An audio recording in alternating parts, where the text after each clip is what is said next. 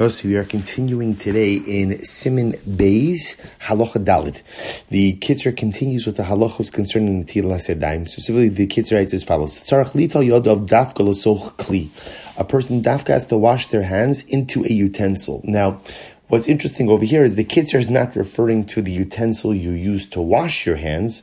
Rather, the kitzur is saying that when you wash your hands, the water with which you wash should be contained within a utensil.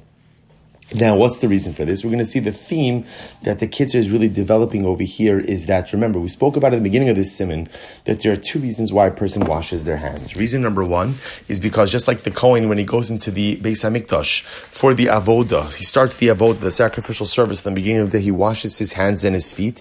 He's consecrating himself. He's a new being, a new day, a new mission, a new mandate. So we do that same level of like consecration and rededication. The second issue is Ruach A spirit of impurity that rests upon a person when they go to sleep. This is, has, is associated with the death motif of sleep. And therefore, when a person wakes up, a person has to, so when a person wakes up, we saw the, the Kitzur said, when a person wakes up, the Ruach Ra, the, the impure spirit dissipates, except it remains on the fingertips. And that's why a person has to go out and wash Netilas Yadayim. So the whole point of the water, according to the second approach, is to remove this Ruach Ra, this spirit of impurity. But as a result, the water contains this spirit of impurity. And as such, one has to be very careful with what one does with this water. And therefore, again, we don't want the water just going all over the place. We want it contained within a vessel. Certainly,